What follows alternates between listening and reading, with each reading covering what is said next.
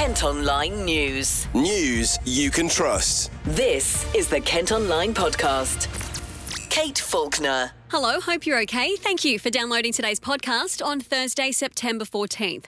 Our top story today firefighters from Kent who've been sent to Morocco following a deadly earthquake say conditions are extremely difficult. Almost 3,000 people are known to have died after the tremor hit west of Marrakesh late on Friday.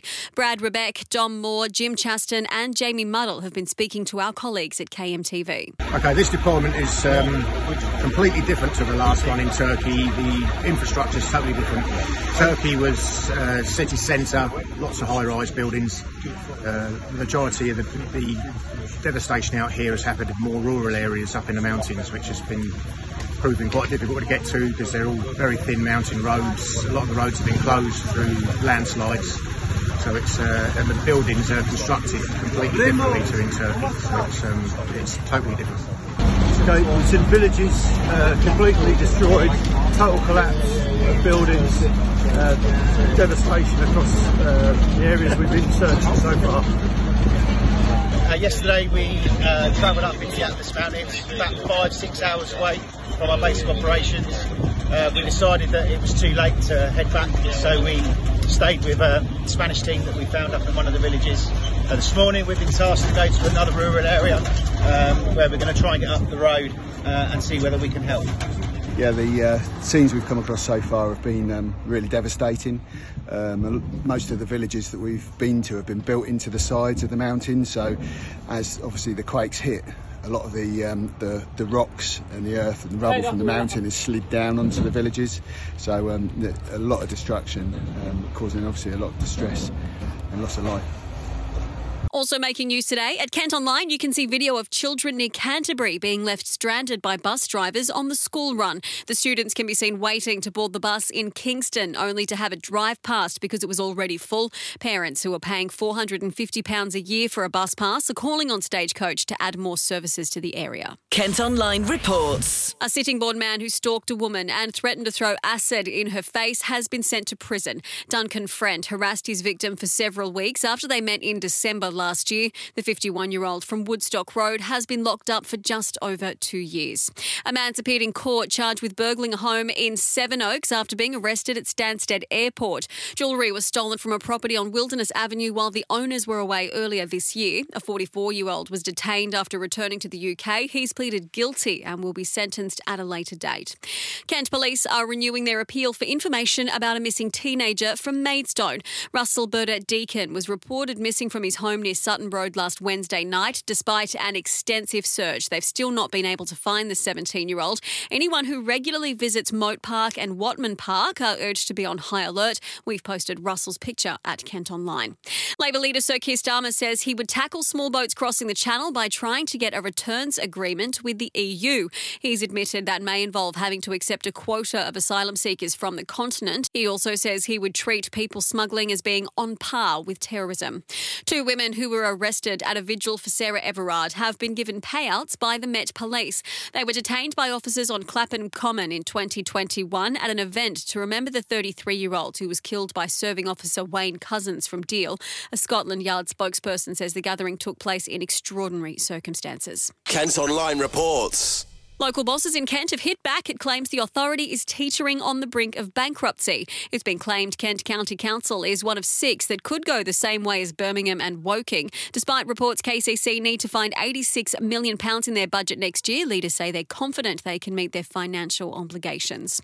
The man who oversees the police in Kent says they're doing good work to crack down on e scooters being ridden illegally. Almost 70 vehicles have been seized and destroyed in the county so far this year, but Crime Commissioner Matthew Scott admits it's not an easy job. It's good news that the, the Chief Constable has listened uh, and he and his officers are taking action to take them off the streets. Uh, I do think we have some way to go though, because I think unfortunately there has been a, a large proliferation of these devices, which is well out of the police's control because they've uh, never been properly regulated. So I think it's a step in the right direction, and I and I welcome the action that they've taken. Um, 66 disposals so far is good, and I know that there will be others which are currently uh, in Kent Police's possession, which they will have to deal with as well. So the number will be much higher. uh, for this year, uh, and I look forward to hearing at our next meeting what that number looks like.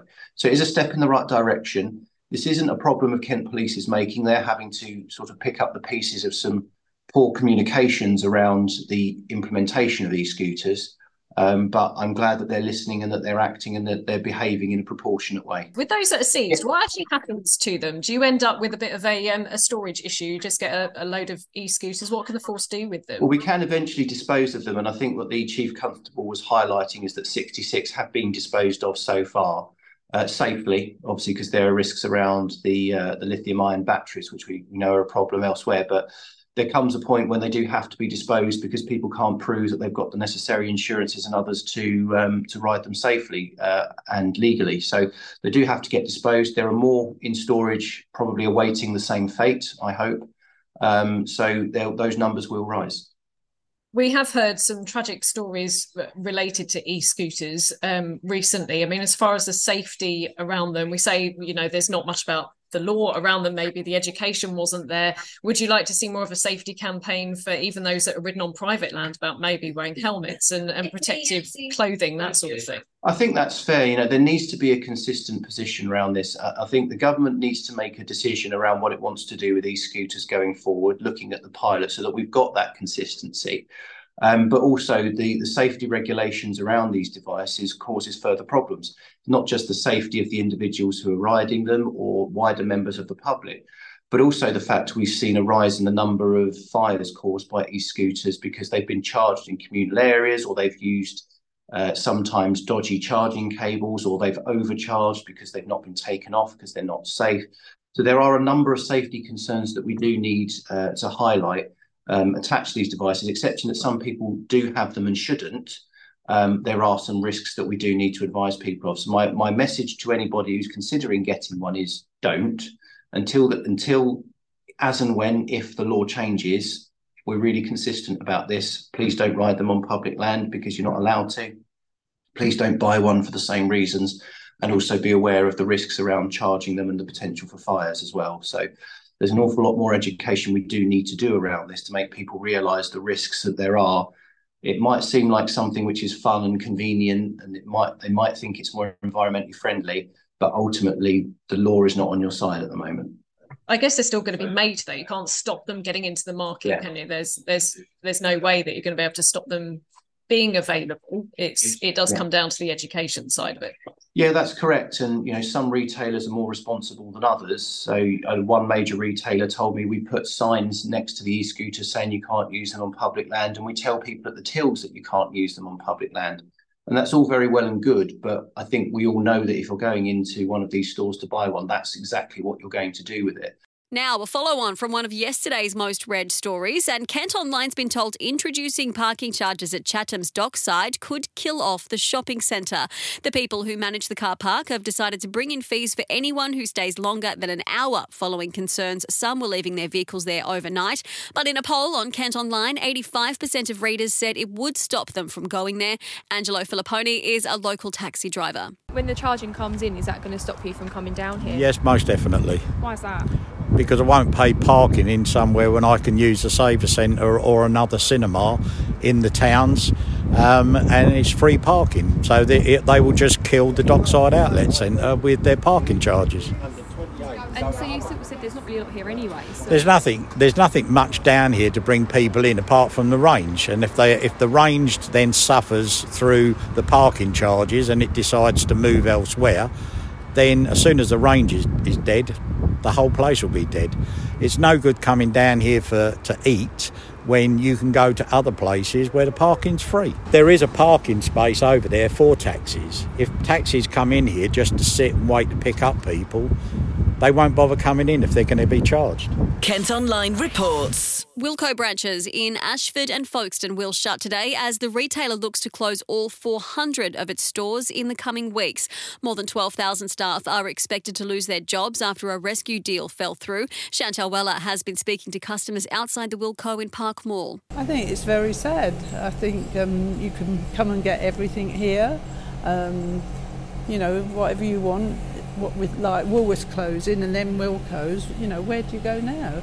You know, I don't believe in this shopping online you know, because you, you order six things and send five of them back. And I like to feel the material and look at the item. Yeah, so it's so sad.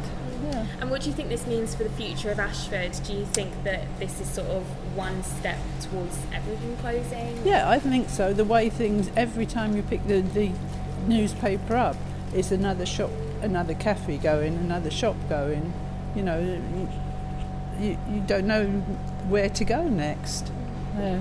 So apart from online, which the youngsters are all right doing that, but older people they don't really know what to do, and half of them haven't got computers to, to order online. So yeah. Absolutely. And did you start shopping at Wilko when it first opened? Yeah, yeah, which was a few years ago. Yeah, yeah. Do you remember when it was a Sainsbury's before? Yeah, yeah, yeah. So were you expecting it to close, or are you quite surprised to hear that?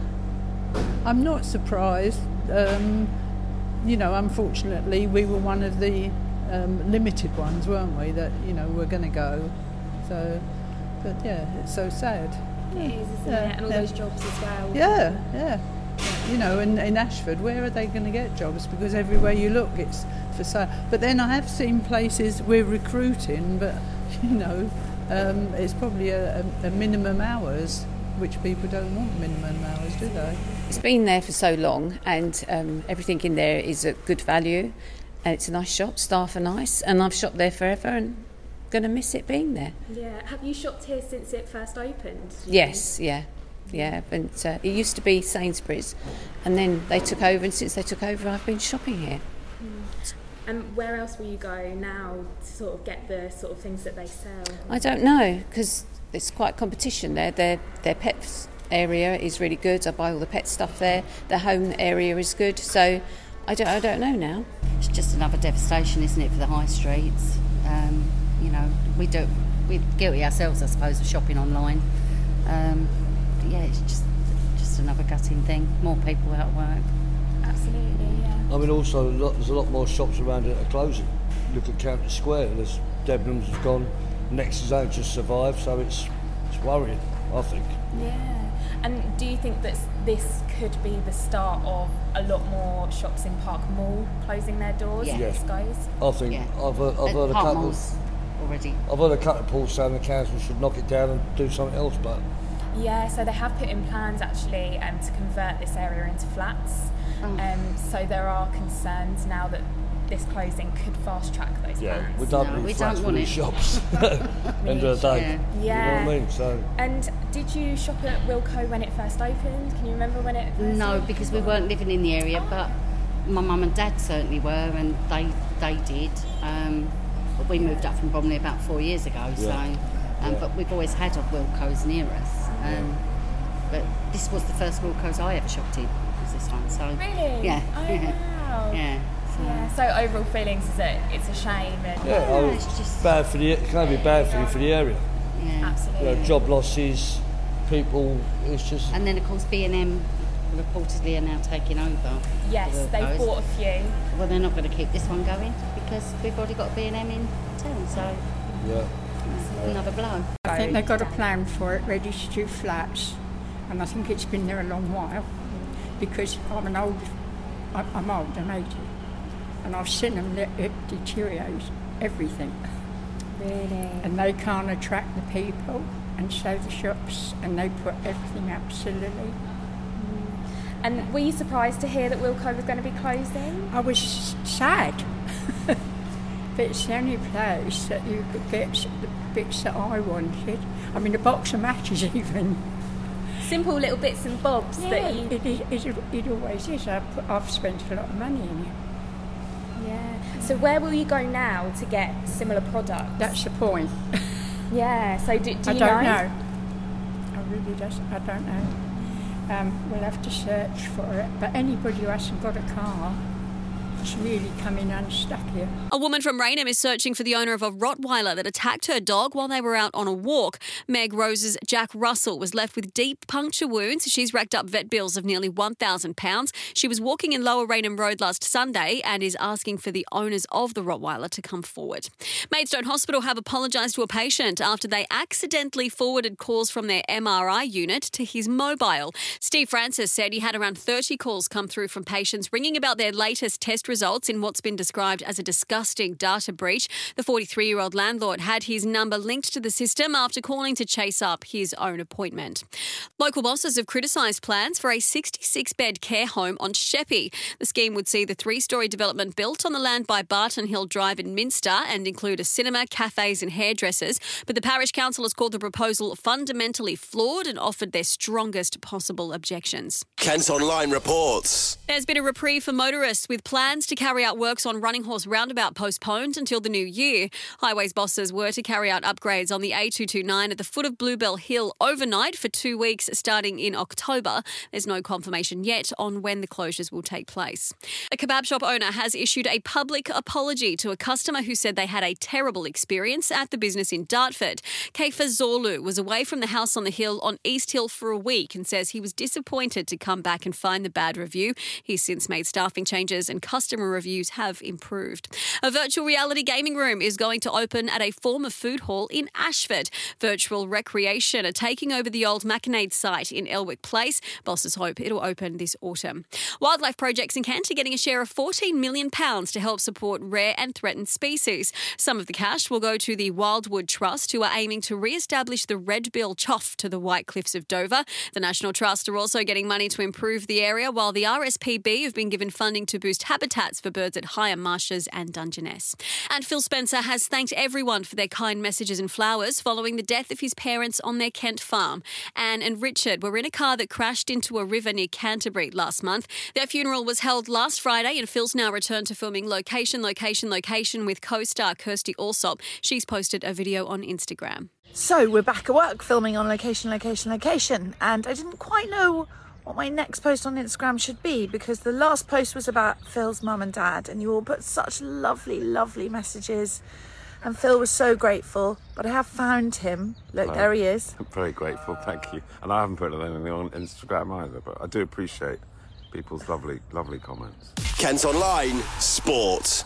Cricket now, and Kent have had to settle for a draw in their county championship match against Nottinghamshire. The home side fell apart in their second innings at Canterbury, despite being in a strong position after the visitors were forced to follow on. Kent finished on 86 for 6, which was 81 runs short of the victory target. That's all from us today. Thanks ever so much for listening. Don't forget you can follow on Facebook, Twitter, Instagram, TikTok, and Threads. You can also get details on the top stories direct to your email each morning via the briefing. To sign up, just head to kentonline.co.uk. News you can trust. This is the Kent Online Podcast.